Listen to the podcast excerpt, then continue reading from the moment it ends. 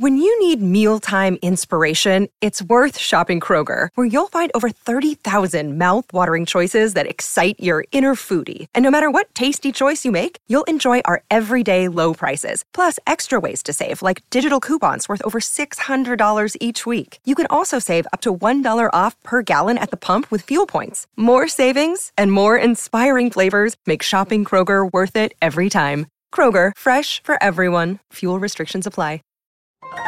This is a podcast from Minute Media.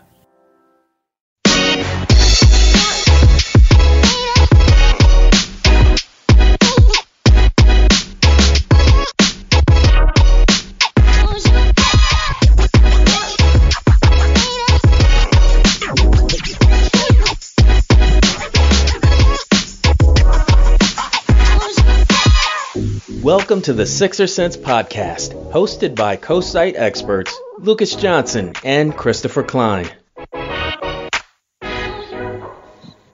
Hey everybody, welcome back to another episode of our podcast. I'm Lucas. I got Chris here, new Uriah. He's got some school stuff going on and totally understand that. Hope that it goes well, Uriah. We know you're listening. Um, Chris, a lot to cover. We haven't done a podcast in a little while, but that's okay. We're gonna get to it now, right? Yeah, so a brief hiatus. We're going to get back into things with the Lakers game from Wednesday night, Lucas. That was maybe not the most thrilling victory in Sixers history. No LeBron James for the Lakers, a very late game, so not everyone was maybe awake fully, but Sixers did win. 20 plus points for all four members of the Big Four. Are we calling game. them? The, are we are we calling them the Big Four, Chris? Uh, I don't know, Lucas. I, I they're the four good players on the team. Let's put it that way. Oh they, come on, there's be- there there's a couple other good players, but good offensive players. Yeah, I'll probably consistently good offensive players. I'll give you that. Um, nine points for George, nine point seven boards for DeAndre Jordan against his former team, Lucas. The final score was 126 to 121 in Philly's favor. Um, notably, this was like a big Dwight Howard game. He had 24 points against Joel, which you know, is probably the best game he's had in a couple years. Um, Westbrook had 24, 9, and 8. One of his better games. He's been on a bit of a surge lately. What were some of your big takeaways?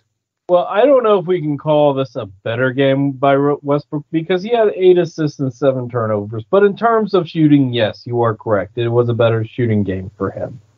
Um, I mean, let's think about it. The the Lakers outside, you know, Westbrook clearly is not the same player. I mean, he's had a little bit of a resurgence, but still, for the most part, he's he's struggled this season. Dwight, that's uh, one out of like every like 30 games for him, maybe at this this point in his career. Um, Carmelo Anthony had 20. Malik Monk had 20. Those are good, both snipers off the bench. I mean, you got Stanley Johnson, who wasn't in the NBA to begin the year. Same thing with Wenyen Gabriel and Austin Reaves, who we both liked and thought the Sixers should have probably gone for in the second round. Uh, ended up being not drafted, and he started, but he had a bad game. Um, I think this is just Lakers trying to step up. Uh, from the Sixers' perspective, yes, you are absolutely correct. The Sixers' big four, or you know whatever you want to call them, had a pretty good game. Joel had another 30 and 10 game. I, I think it's his 37th of the season, if I'm not mistaken, Chris. Or it's it's up there for sure. And then you know he shot pretty efficiently. You have Tyrese Maxey with 21 points and seven assists. James Harden with 24 points and seven assists. And you got Tobias Harris getting 20 points, five rebounds, seven assists. It's it's this is one of the better games that that starting uh, five has played. I mean, Matisse Thybulle only had four points, but he had two steals and a block. I find it interesting that Tyrese Maxey's shooting better percentages from the field than James Harden is this game, and I think we can say probably most games, to be honest. Um, good bench performance, and we'll talk about that more. Why the reason why probably going when we cover the Heat game. Uh, I don't know, Chris. What are your thoughts? Yeah, I, I think all your points are are pretty strong. Uh, I, I mean, Maxey's been shooting a higher percentage than James all season. Uh, frankly, James has not been very efficient from the field relative to his career this season. Um, this game was another example of him like having a pretty crappy first half and then kind of waking up in the third quarter. He's been doing that pretty often since arriving in Philly. Um, he was like one for ten in the first half, and then had a really strong second half to help Philly close the game. Slight injury scare there where he banged knees with oh, yeah. Gabriel. That was not fun. Um, Joel also clearly flared, you know, his back flared up at a certain point. So this was not the most internet entertaining late night game of all time. Uh, the Sixers were pretty ridiculously poor on defense. Like they, they just were not awake for this game. They won because the Lakers, as you mentioned, just don't have very many bodies at this point. Um, without LeBron out there, you know Stanley Johnson did a great job defending James. They have some some interesting talent on the margins, but that that's a really bad team, especially when LeBron's not playing. So the Sixers won, but it was not a very impressive win, I would say. Um, even like the four main guys, this wasn't their absolute best night out. Um, it was a really good Tyrese game, but Joel, even at 30 and 10, it wasn't the best Joel game. It wasn't the best James. Hold, hold on, Chris, what are you talking about? Not best Joel game? Yeah, he was efficient 11 from 19 from the field and 8 of 12 from the foul line. Like, I don't I, know. Not, look, Joel's like one of the five best players on planet Earth. You know, even a mediocre Joel game is better than most guys. But are you are you are you disappointed that he didn't give us another 40 pointer? Is that it, Chris? No, he it? played fine. It was a pretty up and down defensive game for him, as it was again for the whole team. Like like it wasn't Joel's most dominant performance against Again, we, Dwight we, Howard. But I mean, fair, fair enough. But at the same point, the guy did have three steals and three blocks in this he game. He did, and then Dwight Howard had 24 points. So yeah, I. You, but we we can all admit that Dwight just had it.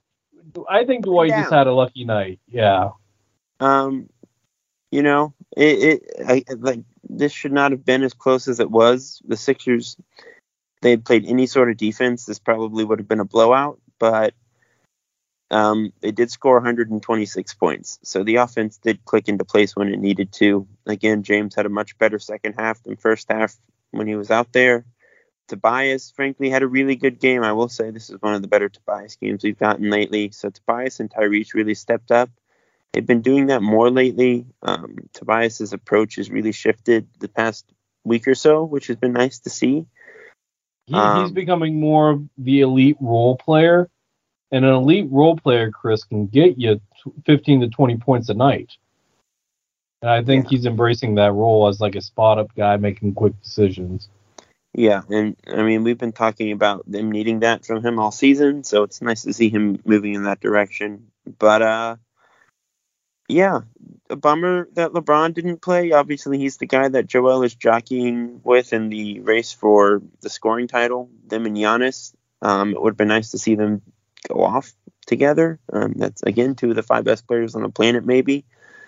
But no, this is the second game that uh, LeBron has avoided against the Sixers this season. Yeah, well, I don't know if it's fair to say he avoided it. You know. Well, okay, he He's has probably, not played. Yeah, he had a strategic rest.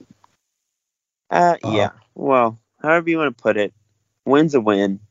Yeah. Um, I think the bench didn't look bad. I mean, what you got? You you basically had 18 points. That's not that's a lot better than what we had been getting from the bench.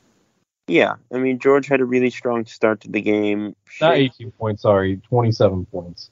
Yeah, Shake Shake was a little bit quiet, but him and Furkan we're going to talk about a lot with respect to the Heat game.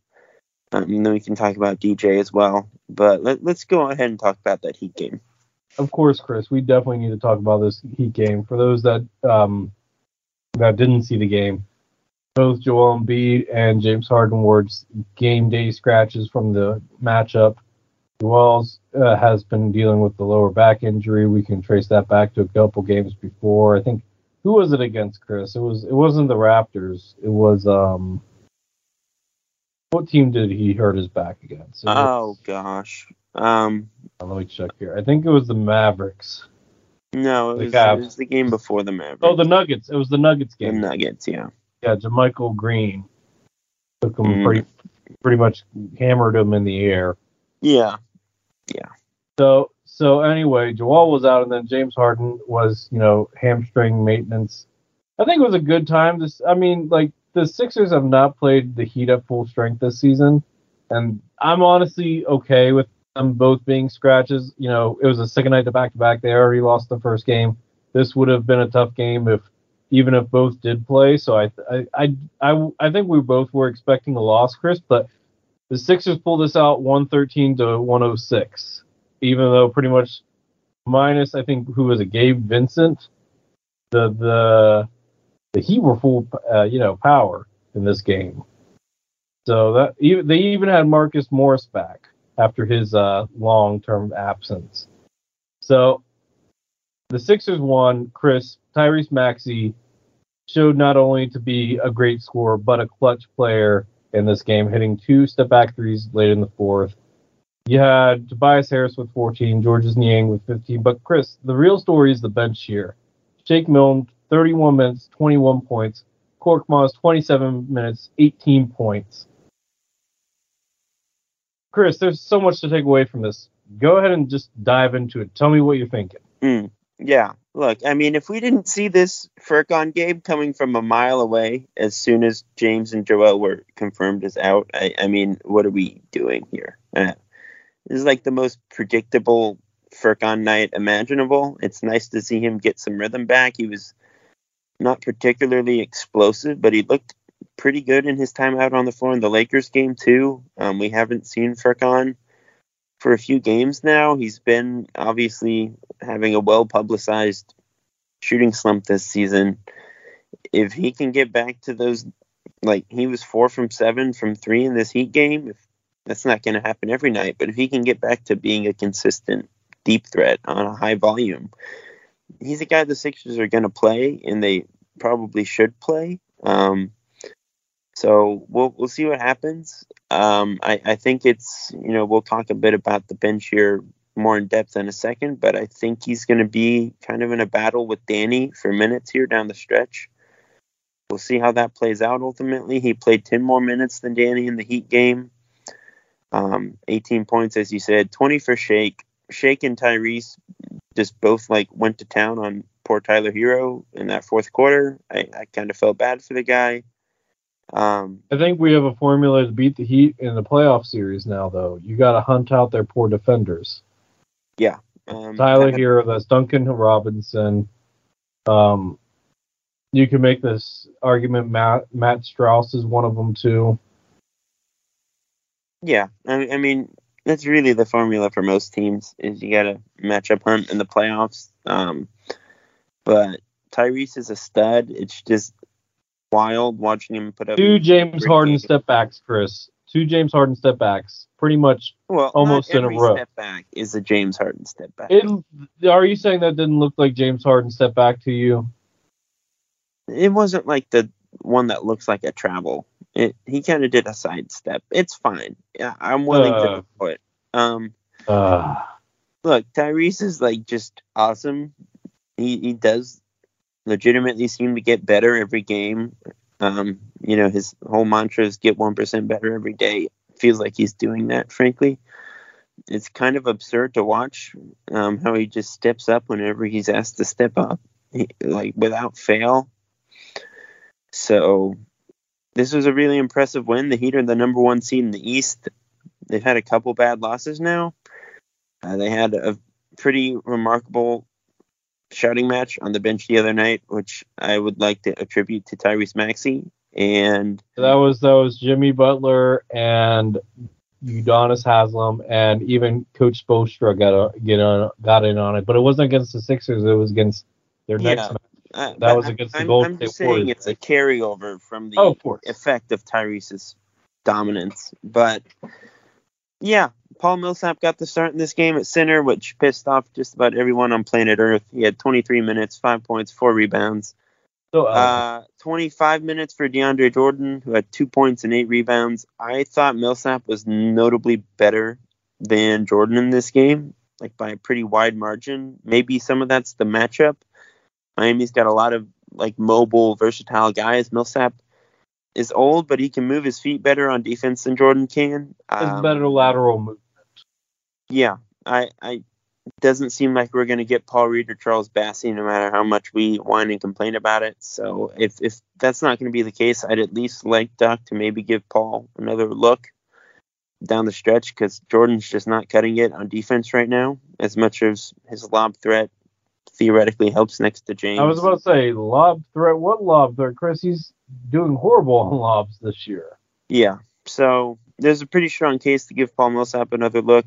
If you know you're not going to go to the young guys, there's a really really strong case to try to go to the young guys, but Doc's not going to do it. It's probably pointless to keep asking him to do it because it's never going to happen. So Well, hold up, Chris. He gave Paul, Paul Reed 47 seconds. no, he gave Paul Reed three seconds. Was it really? Th- it felt. I thought. It, I, It was literally 2.8 seconds. oh my Paul bad. Reed. 2.8 total seconds in a game Joel Embiid did not play. That's not Let's great. Not ideal.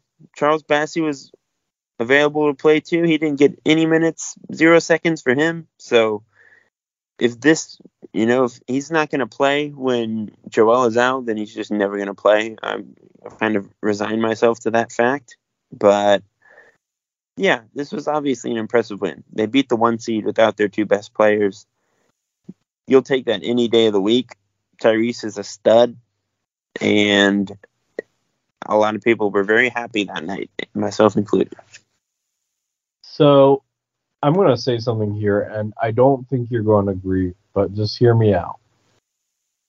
I think in order for the Sixers to be successful, I'm not saying James Harden should defer to Tyrese Maxey as a scorer, but I think James Harden's primary focus should be playmaking, with the scoring being a secondary thing. I'm not saying that he should be lower on the shot depth chart, but Maxey's clearly a better shooter than Harden is right now. Not saying overall in his career, nothing like that. But I think for this team to be successful, James Harden has to make sure that he gets his other teammates involved. Because the more assists that James Harden has, usually the Sixers do better. Am I wrong, Chris? I think they're like six and one. Yeah, with, well, I mean, I has- would just argue that I think Harden's approach has been pretty clearly inclined towards playmaking so far. Like, I, I think Yeah. he's pretty clearly focused on getting other guys involved before himself. Yeah, I, that, that's what I'm saying. But there are games where he doesn't. Like clearly, that Nets game was not one of those games. Yeah, I, I think the Nets game is like it exposed some worries, but I, I think it's pretty safe to say that was a bit of an aberration and just a weird night in general. Um, fair, fair enough. But my my point is that I think this team best functions with James Harden being the pri- like his main focus being playmaking. As much as Doc Rivers is like, oh, I want James to shoot more, more, more. No, like he does not need to be shot hunting. He needs to be playmaking hunting and let the shots come naturally. He's going to get Yeah. 20 points. He's going to get 20 points any given night. Chris is 20 plus points. I, I, will want to say- see. Go ahead.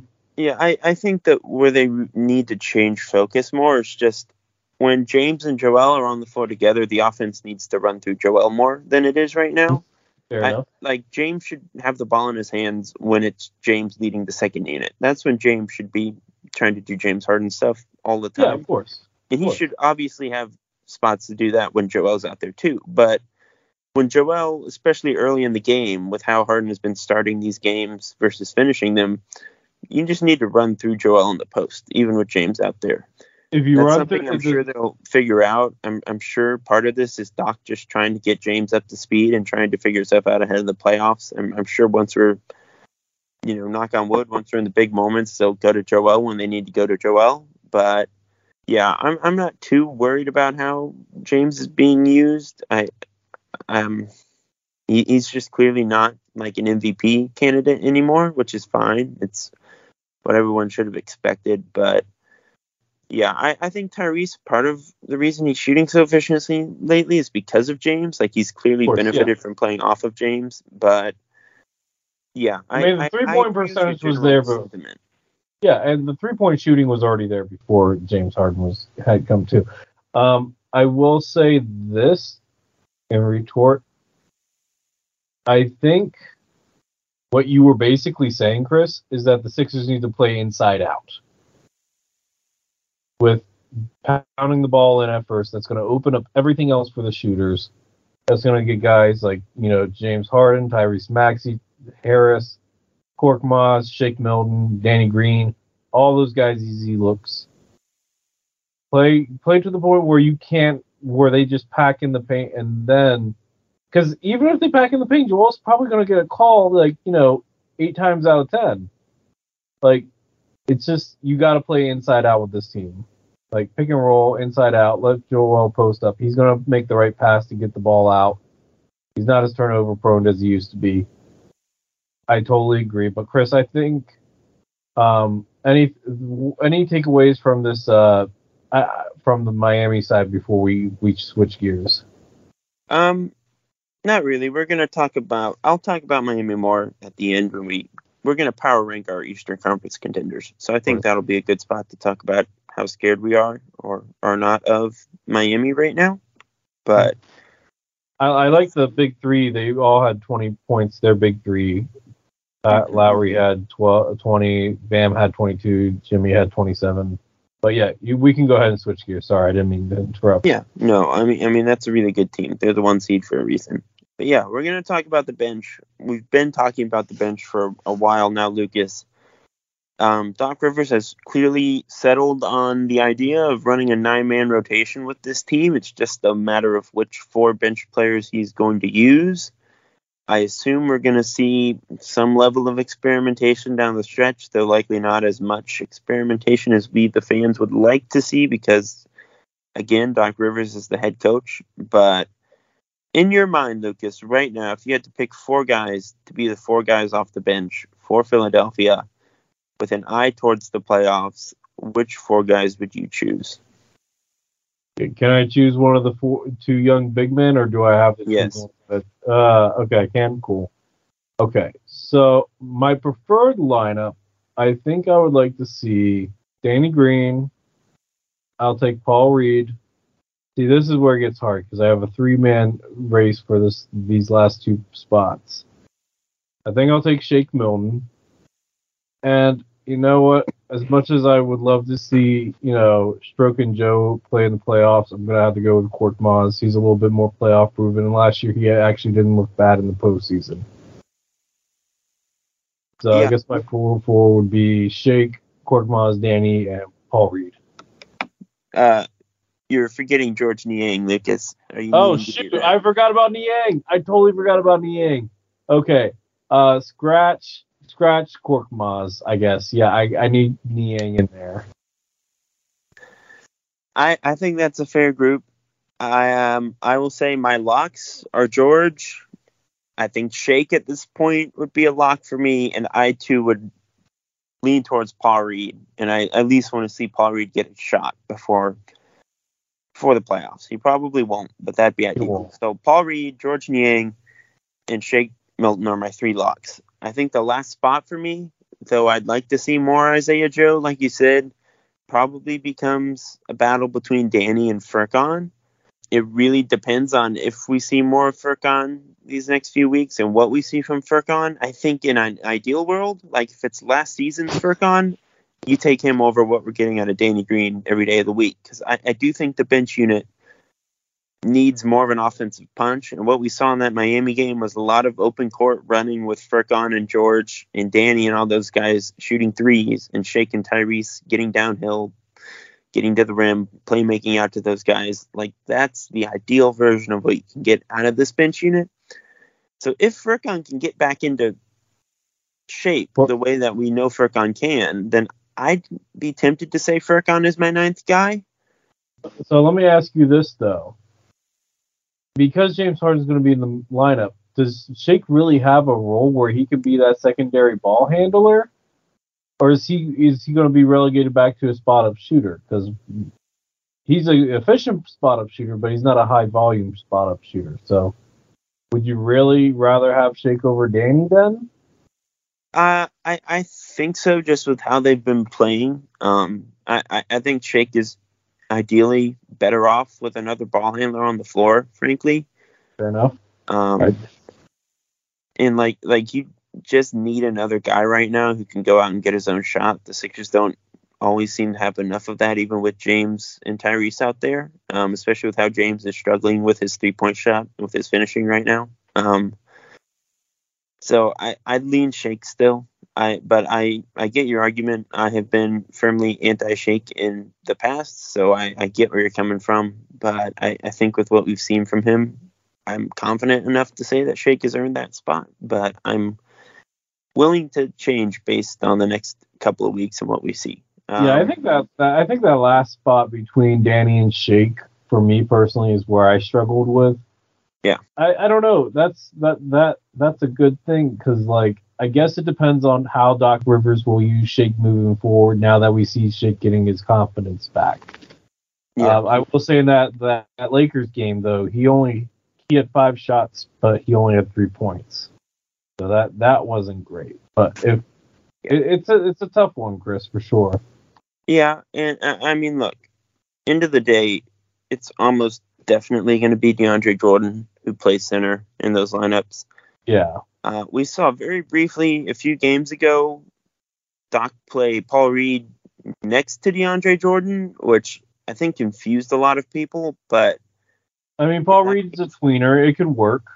Paul Reed is an athletic six foot nine, maybe natural forward who can guard on the perimeter a little bit, and like athletic, versatile defenders have been like the one thing the Sixers don't have enough of. So I kind of get it in theory. There's an argument to try out Paul Reed, even if you are going to stick with DJ. So you know how much I am behind Paul Reed as a player on paper. I think he's like a genuinely special defender or defensive prospect at least.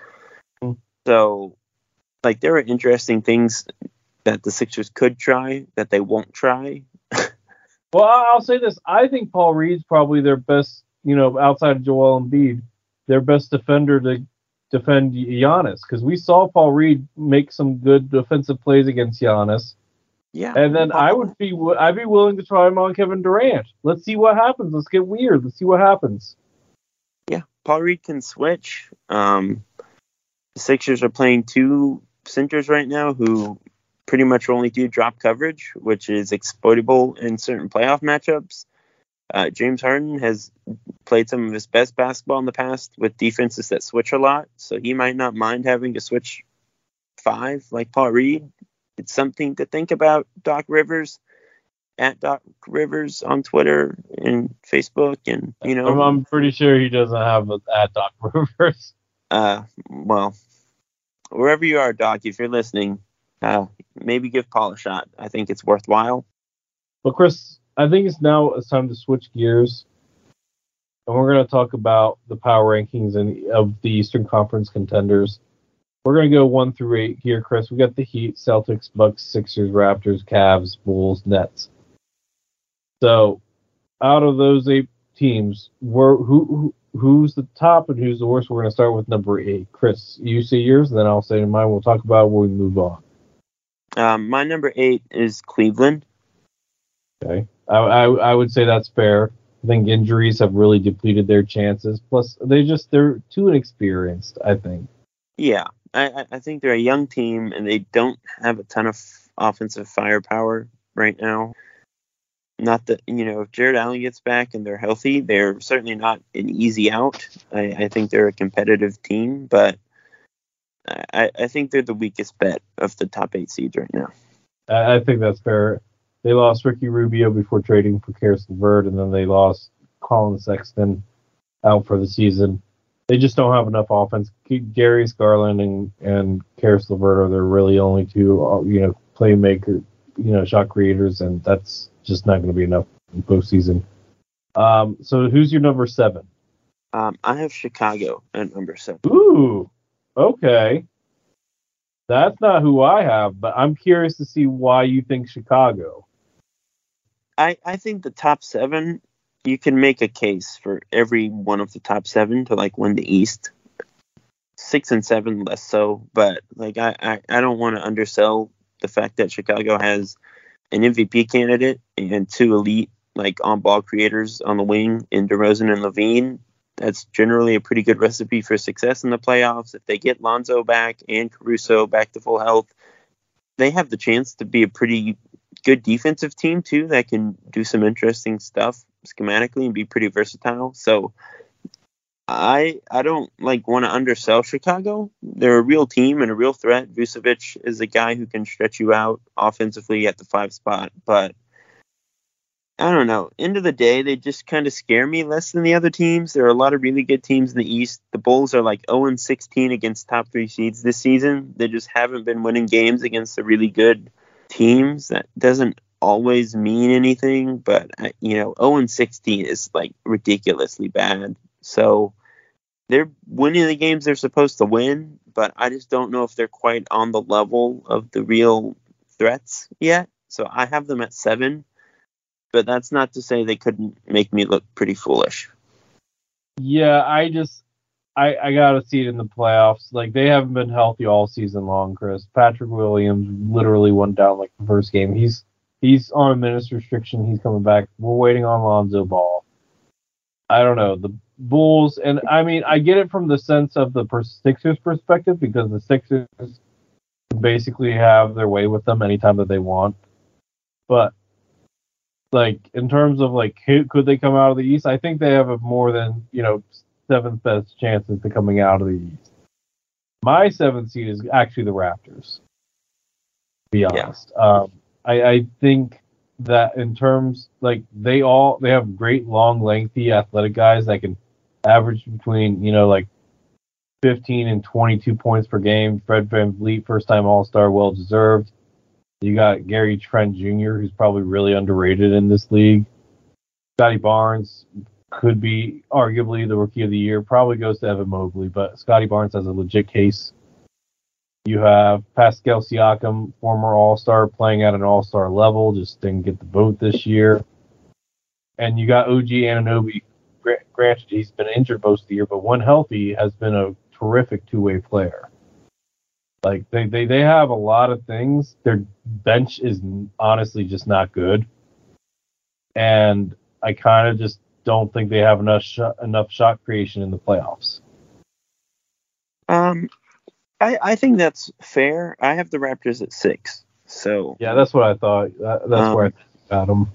Yeah, I I think with Toronto, it's just they have a really solid starting five, like all five guys in that starting five when they're healthy are really good players. Siakam. Well, did you st- did you start Siakam at center when you got everybody healthy, or do you? I think so. And I, I mean, Siakam and VanVleet have both been playing at a really high level. Um, obviously, VanVleet's hurt at the moment, but he'll be back for the playoffs. So that's a really strong core two players. Maybe not the strongest in the East, but it's not like they don't have any star power.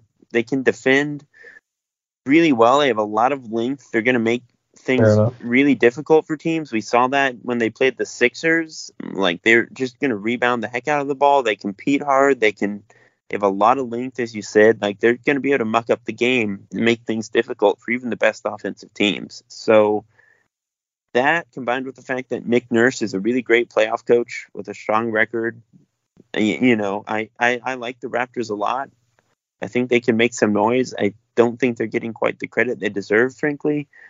Obviously, they don't have Kawhi Leonard anymore, but that is a team with multiple guys who have championship experience, a championship head coach who we know can outcoach a lot of the guys in the East right now. So I think the Raptors are legit. I, I, I don't think Chicago and Toronto are quite on the level of the top five that we're about to go through, but um, I, I think the Raptors have the chance to make some teams sweat it out. Yeah, and just for record, I have the Bulls number six. I think they just don't have enough length at, on you know at the four spot, and I just don't think like DeRozan. I mean, granted, he always ran into LeBron, but him and LaVine are not really proven in, in playoffs. Actually, pretty much none of their team is. And the fact is that they've been injured for most of the year and they don't have a lot of chemistry playing everybody healthy. So that's that's a factor that we have to take into effect here. And like you said, the record against top t- three teams is is a red flag.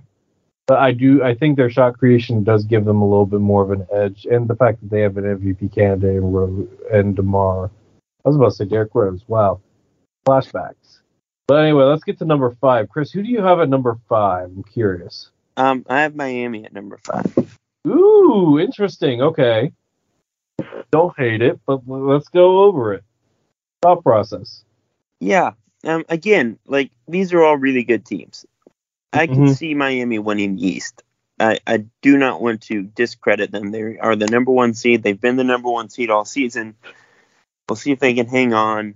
But I'm not like panicking over the whole bench altercation thing. Teams get heated. You fight with your family every now and then. It happens. Guys, get over it. They're a really good team. They have one of the best defensives in the NBA when they're right. A lot of versatile guys who can switch around. Bam Adebayo is a real defensive player of the year candidate. We've seen what PJ Tucker can do in the postseason. We know that Jimmy and Kyle Lowry are guys who can step up in big moments. Victor Oladipo is coming off the bench now. Tyler Herro is going to win Sixth Man of the Year. That's a really tricky team to guard, and that's a really tricky team to score against. So I don't want to undersell Miami. They're a real threat, um, but I, I do think the fact that their two best players can't really shoot the three point ball has it bit them last season you know, we've seen it kind of hurt them already. It did last season against Milwaukee. I, I just don't know if I trust them offensively the way that I trust other teams. I think Lowry changes things quite a bit. And again, Erik Spoelstra might be the best coach in the NBA. So all five of these teams that we're about to go through have a real chance to win the East. So I, I just want to keep hammering home that point. I'm not saying Miami isn't a threat and that they aren't really good. There's a reason they're at the top of the standings right now. But uh, I think that fact that they just don't have a ton of shooting with their top two players is is kind of worrying.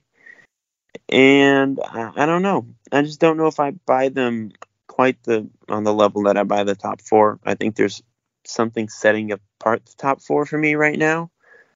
But Miami's a really, really good team, so I don't want to sell them short. Yeah, I have them number five as well.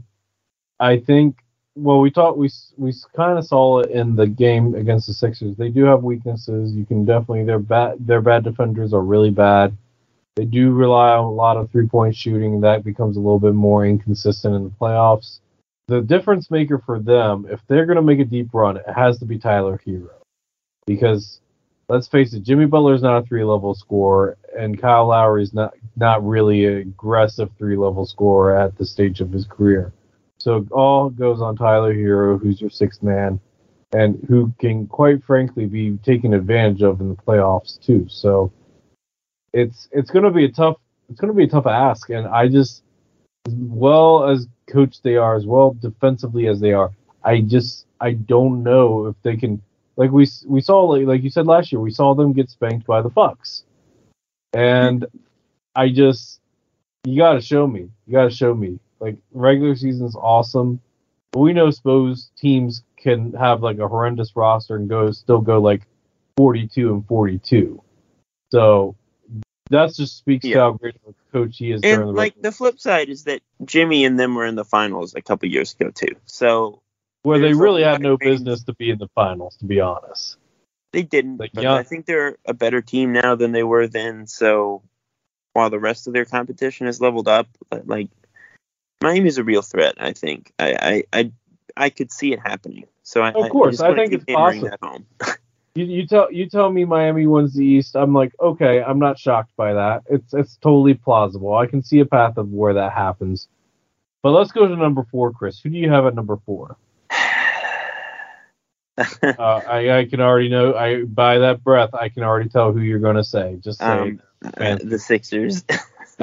I knew it. I knew it. You, gosh, Chris, where, where's the homer in you, man? Um, the homer in me really thinks they're going to win, but again, all these teams have a very real path. I, I, I want to keep emphasizing that. Philly at number four, they could totally be in the finals. Obviously, they have the talent to do it. Joel Embiid might win MVP. James Harden, for all his like all the talk about him having a crappy postseason track record, I think frankly those statistics are overblown. He's had some pretty great playoff moments as well. Um, Tyrese Maxey is like really, really starting to come on as that third star in a big way. Got Tobias, you have Matisse, who, who's you know going to have his nights defensively. Obviously, on talent alone, offensively, Philly, if they can get things right, if they can strike the right balance between Joel and James, they can go to the finals. But what concerns me with the Sixers right now is that the defense just is not there where it needs to be. They have a lot of holes defensively that I'm not sure they can cover up as good as Joel and Matisse are. What also concerns me, like let's speak honestly, is Doc Rivers. I think he's I'll liable to get out coached.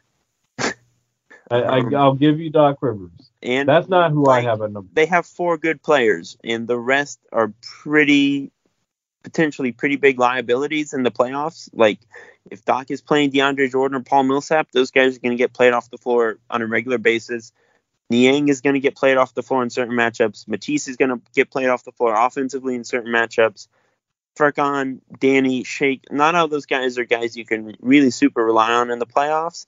But I think the lack of depth and athleticism defensively, we keep they're just getting out hustled on the defensive end, frankly, too, effort wise. It just hasn't been there lately the rebounding, there are just a lot of issues I'm worried about. And it's hard to win when you add a superstar midseason. Like it generally works better after an off season for guys to get to know each other. Like I, I think frankly Philly's best shot might be next season when they can build a better roster around Joel and James and give James time to rest that hamstring and all that fun stuff. I, I think next year might be Philly's year. More so than this year, frankly. I'm not saying that it can't happen. Not saying that Joel can't go supernova and, and lead them to a championship, but I, I, think there's some pretty real concerns with Philly, and that's why I have them at four.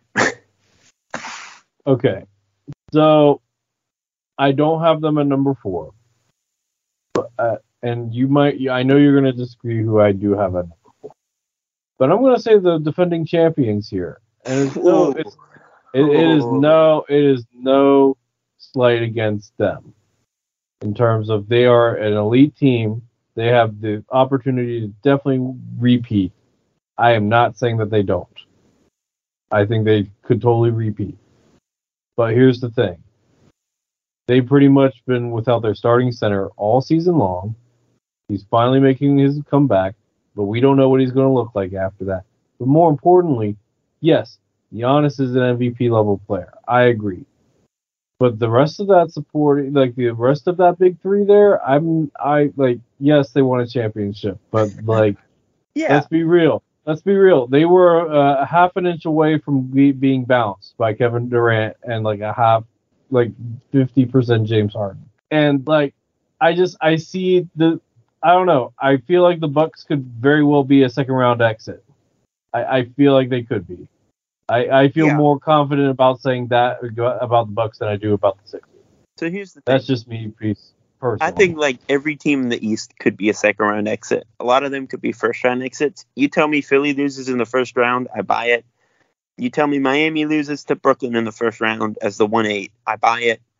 Mm. Like all these teams could lose early. I, I, I, I think there are eight legitimately good teams in the East this year. It's like a rare level of competitive depth. But yeah, I don't have the Bucks at number four. Uh, yeah, I see where you're coming from. They certainly aren't like a flawless. And I like how the Sixers match up against them personally. That's that's part of it too. That's part of my thinking.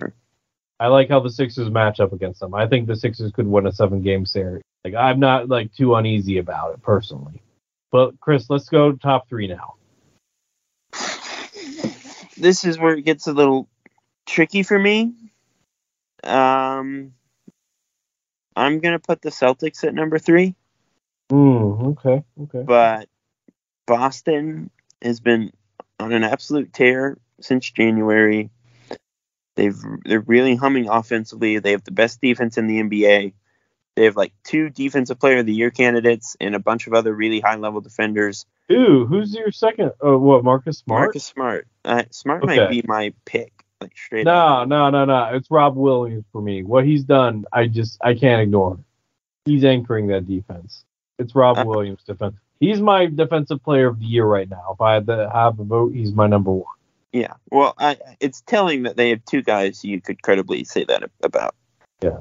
Yeah, like Boston has the best defense in the NBA right now. They have guys who can defend every position pretty much at a high level. Like if we're talking about the Sixers matchup, they have maybe the best James Harden defender and maybe the best Joel defender in the NBA, and a lot of guys around them who can make an impact in multiple ways. They can switch, they can drop. Robert Williams, as you said, can guard all over the place. So can Al Horford. They have Derrick White coming off the bench who can do a bunch of stuff on both ends. It's just a really good team. Um, they're certainly the hottest team in the East right now. It, it like bums me out to put the Celtics above the Sixers and it like a power ranking of contenders. That that would really be upsetting if Boston won a championship with Jayson Tatum while Joel and James Harden are playing together. That would really if like if Al Horford is holding up Larry O'Brien at the end of the season, it'd be kind of a bummer. But the Celtics are legit. Um, I, I, there's really no other way to put it. They have both sides of the ball locked down right now. They have a superstar helming the offense and Jayson Tatum. They have another really great perimeter creator, shot maker, in Jaylen Brown, and some really savvy vets. So that's a team that could win it all. Like the Celtics are a legitimate threat. They have a really good roster, and I, I think they have a chance to do some real damage in the postseason. So I also have the Celtics number three. All the reasons you said. I they have one of the best young wing tandems. I think it was good that they didn't, you know, break that up. Marcus Smart has really developed into a good pass first point guard, and he's not shooting bad this year. Al Horford has found the fountain of youth in a way back in Boston. Rob Williams, as I said, he's my defensive player of the year right now. I, I, you know, and Ime Udoka, let's give credit where credit's due. He was able to change the culture of that team. And I, uh, you know what, if they win it all, I'm not, I wouldn't be surprised. They definitely have the talent for it. Uh, the bench is a little questionable, but I mean, when you have guys like Tatum and Brown who are under 25 that can play like 40 minutes a night, it, it doesn't really matter in the grand scheme of things. Yeah. So Does it bother I, I, you that all the like Sixers assistant coaching disciples are better coaches than the guy they actually have? Does that ever bother you? I mean, I, I of course it does. Does the fact the same... that Monty Williams has been the best coach in the NBA for two years running is, is okay? He, like used to work under Brett Brown. Does that ever bother you? Okay, so here's my thing. I think we both wanted Monty Williams to take over for Brown.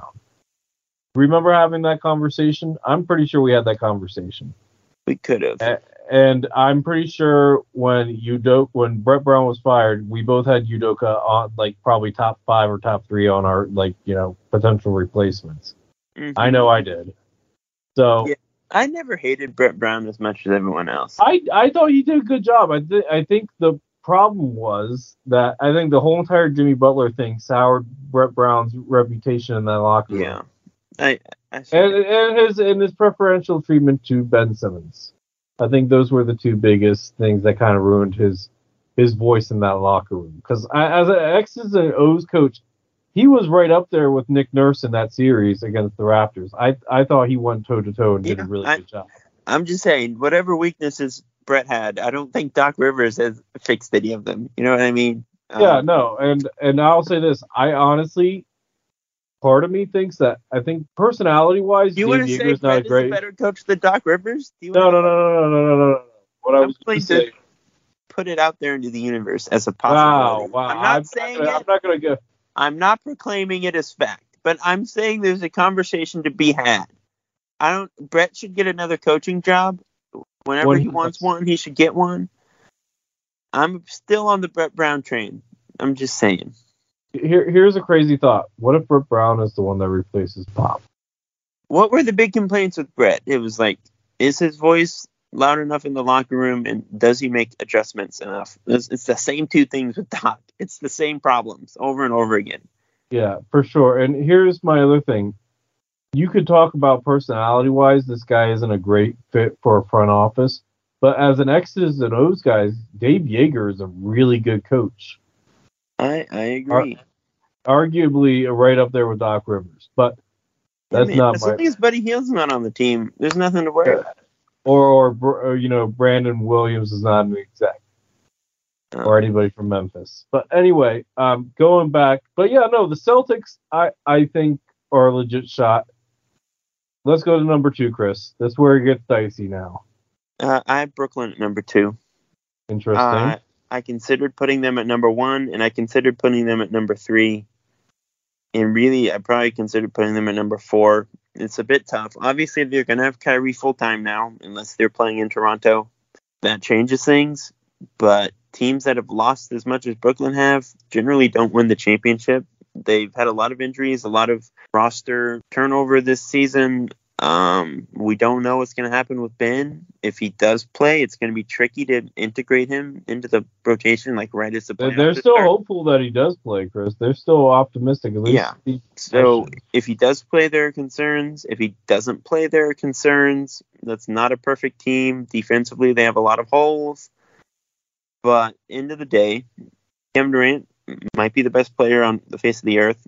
Kyrie has been putting up like 40 points every time he touches the floor. They have a lot of shooting. Offensively, I, I frankly have zero concerns about that team producing on the offensive end. They can outscore anyone in the Eastern Conference, no problem. Like you said, were it not for injuries, they would have beaten the Bucks pretty handedly last season. So I, I think Brooklyn has a real chance, but it might be kind of the same thing with Philly, where it's like next season is Brooklyn's time and not this season, just because they've had so much going on and have had to weather such a consistent storm. But we'll see. They could be the eight seed and, and win the championship. It's certainly in the cards. That's a very unique situation that they have going on over there with all the stuff related to Kyrie and Ben. So we'll wait and see. It might be stupid to have them at two, given what they've accomplished this season. It might be stupid not to have them at number one. Who knows? I'm just banking on Kevin Durant and Kyrie Irving, frankly. I'm pretty comfortable doing that. Kevin Durant is just on another level, frankly. So that's why they're number two for me. That's why I kind of feel weird about them not being number one, but also there are reasons to feel weird about them being in the top four. So for Kevin Durant and Kyrie Irving, they're number two, but there are some concerns for sure. So for me, I have the Sixers number two. But I totally get where you're coming from with Brooklyn, and obviously I'll talk about them in a minute. Um, for the Sixers, I just I think like you have the core starting to figure it out and the bench starting to figure it out.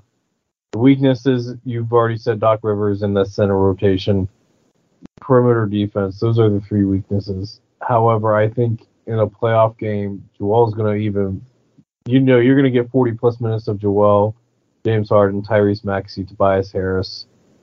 You're you're, you're like Matisse Thybulle is the wild card there in terms of minutes, but like you're going to get 40 plus minutes from all those guys. Like you're barely going to be relying on your bench. Joel and James Harden and Tyrese Maxey and Tobias Harris can all grab more. Like Joel's a double digit rebounder. Tobias Harden and Maxey can grab seven rebounds any given night. I, I just I feel good about it. Like I feel good. I you know we were all very happy when the trade was made. Obviously there's holes, but those holes get minimalized in the playoffs in terms of rotation, in terms of like on court needs, because the starters are going to be getting more minutes. You're absolutely right about Doc Rivers. It could very well, you know, his stubbornness, his stubbornness in terms of loyalty to veterans like you know DeAndre Jordan could end up costing the Sixers a series, and I I would totally I've written about that, and I I wouldn't put that out of the question, but you have a former MVP and the front runner for the MVP this year. You have one of the best up and coming talents and one of the most, you know, underappreciated, uh, you know, scoring forwards in the game. Hmm. Regardless, well, okay. Is he really the most underappreciated scoring forward? well, he's uh, well, he's Is also that how we want to categorize Tobias? well, well, I mean, he's also the most overrated, uh, not overrated, overpaid scoring forward as well. I'll give you that. Yeah. I, I But- mean, I think another legitimate concern, and like Brooklyn has the same concern, but like durability for Joel and James, 40 minutes a night for seven games for four series if you want to win the finals, like it's, Fair enough. It's a thing to be worried about. but I'm I'm counting on everybody being healthy. Yeah. That's that's I mean we're that's uh, I'm making this Even assumption. like beyond health, though, like how well is James Harden playing by the seventh game of a Duke It Out series where he's But playing? the thing is you don't need him to score like he scored and that's the that's the difference now, Chris. James Harden you, can very you well. don't, but also that's going to put a lot more pressure on Joel's shoulder, and the defense isn't winning you a series. So it's Well, I, but at the same time, you, you don't think that Tyrese Maxey could not rise to the occasion or He something could. like that? but it's also like the first actual playoff series or playoffs I- really for Tyrese because he didn't I mean, he played in that Washington series and he He did, well. but that was the Washington series, and he was playing 15 minutes off the bench. Fair enough. Fair enough. But okay, so then my number one is obviously the Nets, and I just I think if Kyrie was healthy last season and didn't get hurt, I think they win it all. And I think that that could very well happen. This, even with all their flaws, Kyrie and Kevin Durant could easily win a championship by themselves. Yeah. And I, and if Ben Simmons is even like seventy percent of what he was in Philly, that that just makes them that much more dangerous because he actually can actually defend at a high level. So, how rational do you think the Sixers fan base is going to be if Ben Simmons wins a championship this year? Oh, they're gonna be How, what are the reactions going to be? How is Um, Twitter? Um, What's the mood going to be there- on Twitter if Ben Simmons wins a championship? the mood is gonna be petty. Mood will be petty. Everybody's gonna be petty. I will be petty. You will be petty at some level. Like we're we're we're professionals, but let's be real. We'll have a moment of pettiness, and then we'll congratulate him and move on. But Yeah. like everybody else is going to be extremely petty and salty until the start of next season. But hey, you know what? I'm not worried about it, Chris. You know why? Because I only have like another, like less than another month, like maybe two more weeks before I can take that dang profile picture off my Twitter page, and then I'll be You happy to about replace that. it with the one of Ben holding up to Larry O'Brien. No, I'm not doing that. You can do that if you want, but I'm not doing that um, Um, ever again. But no, Yeah. Yeah. So I have the Nets number one. I think it's totally fine. I, I think they I think they win it. Like like I said last year, roster honestly about the same this year. Maybe even a little better better this year, arguably. No, especially if Ben comes back.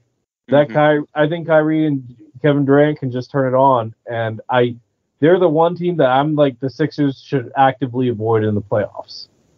Like yeah. everybody else, I think they have a really good, have a solid chance against, but like against the Nets, no, I don't, I don't feel good about that, Chris. I really don't.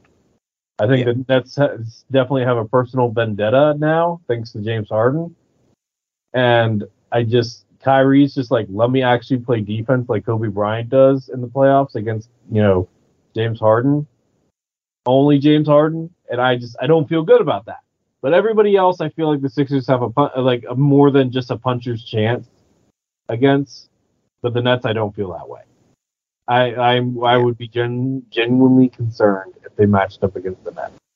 I think that's And fair. I And then I your the number Bucks. one is Bucks, right? Yeah. So if there's a star in the East that I trust in the playoffs at remotely close to the level that I trust Kevin Durant, it's probably Giannis.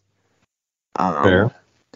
Just because we saw him do it last season. Obviously, the Nets aren't going to have James Harden and Kyrie Irving for that series. It's just going to be Kyrie and maybe Ben Simmons and a lot of holes and question marks that they Well, ben can defend Giannis. Oh, okay. he can. Again, I totally the Nets could win. I, I all these teams could win, etc., cetera, etc. Cetera. Um, but like the Bucks, they have Giannis. I'm a just a big, huge believer in Giannis.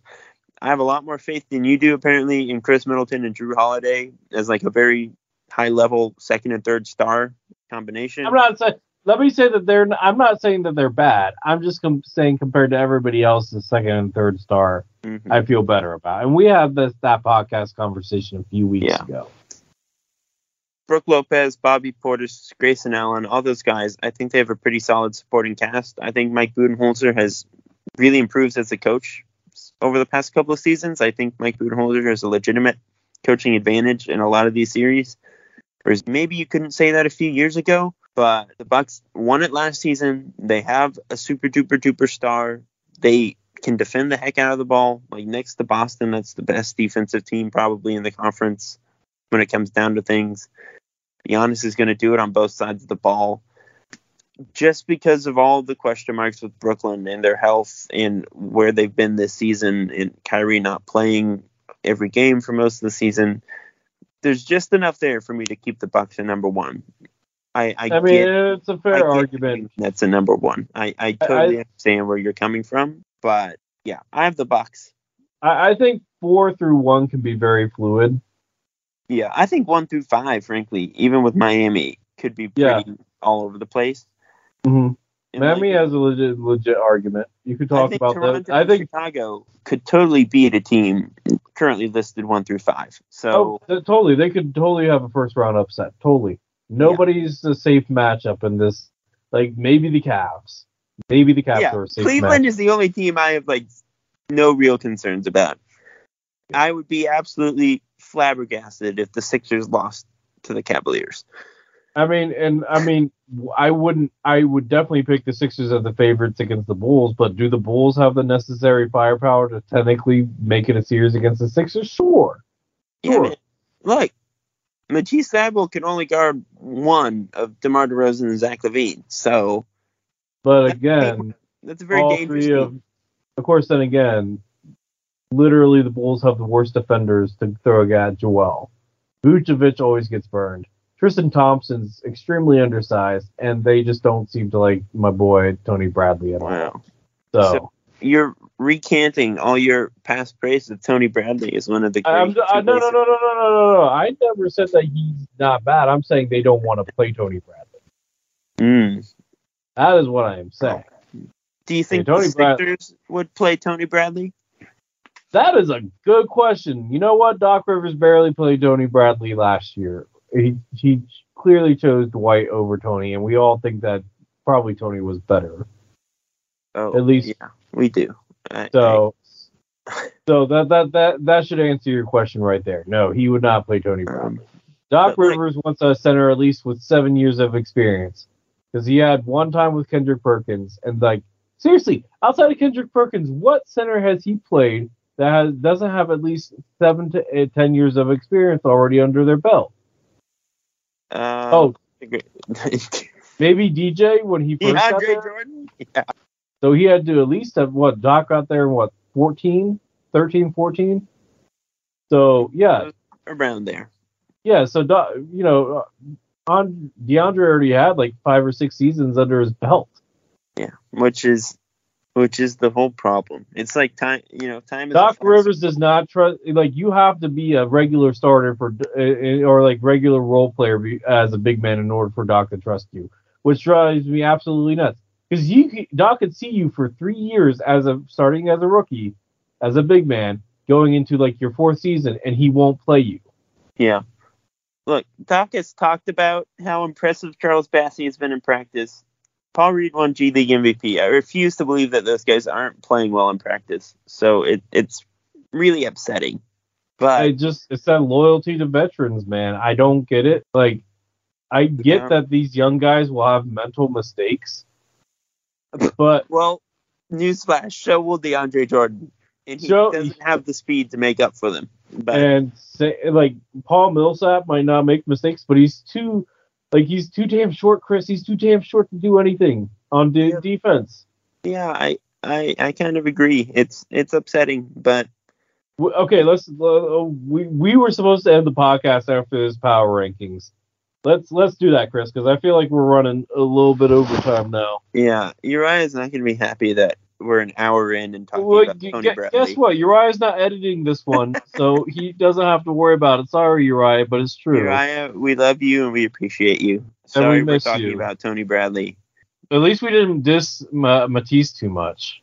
Yeah, well, maybe we can talk about some Smurfs next time he's on. Then, I, I do think we'll have to wrap it up. Um, to Yeah. all our listeners, thank you for tuning in to this slightly longer than normal episode of Sixer Sense podcast. As always, please like, subscribe, and follow along on Apple Podcasts, Spotify, Google Play, or Audible, or at our website, thesixersense.com, where you can read our written work. We are on Twitter at Sixer Sense. So until next week, go Sixers, peace and love, all that fun stuff. Um, I don't know why I said peace and love like I- it's the yeah, yeah, 70s, you- but I was about to say you you yeah no man too much, too much, too much yeah too much Dazed and confused watching for me. ah oh man you'd be cooler if you did yeah, great movie. Everyone who hasn't seen Dazed and Confused should go watch Dazed and Confused. And before Uriah, climbs through the phone and attacks me, I'm gonna end the pod. So bye everyone.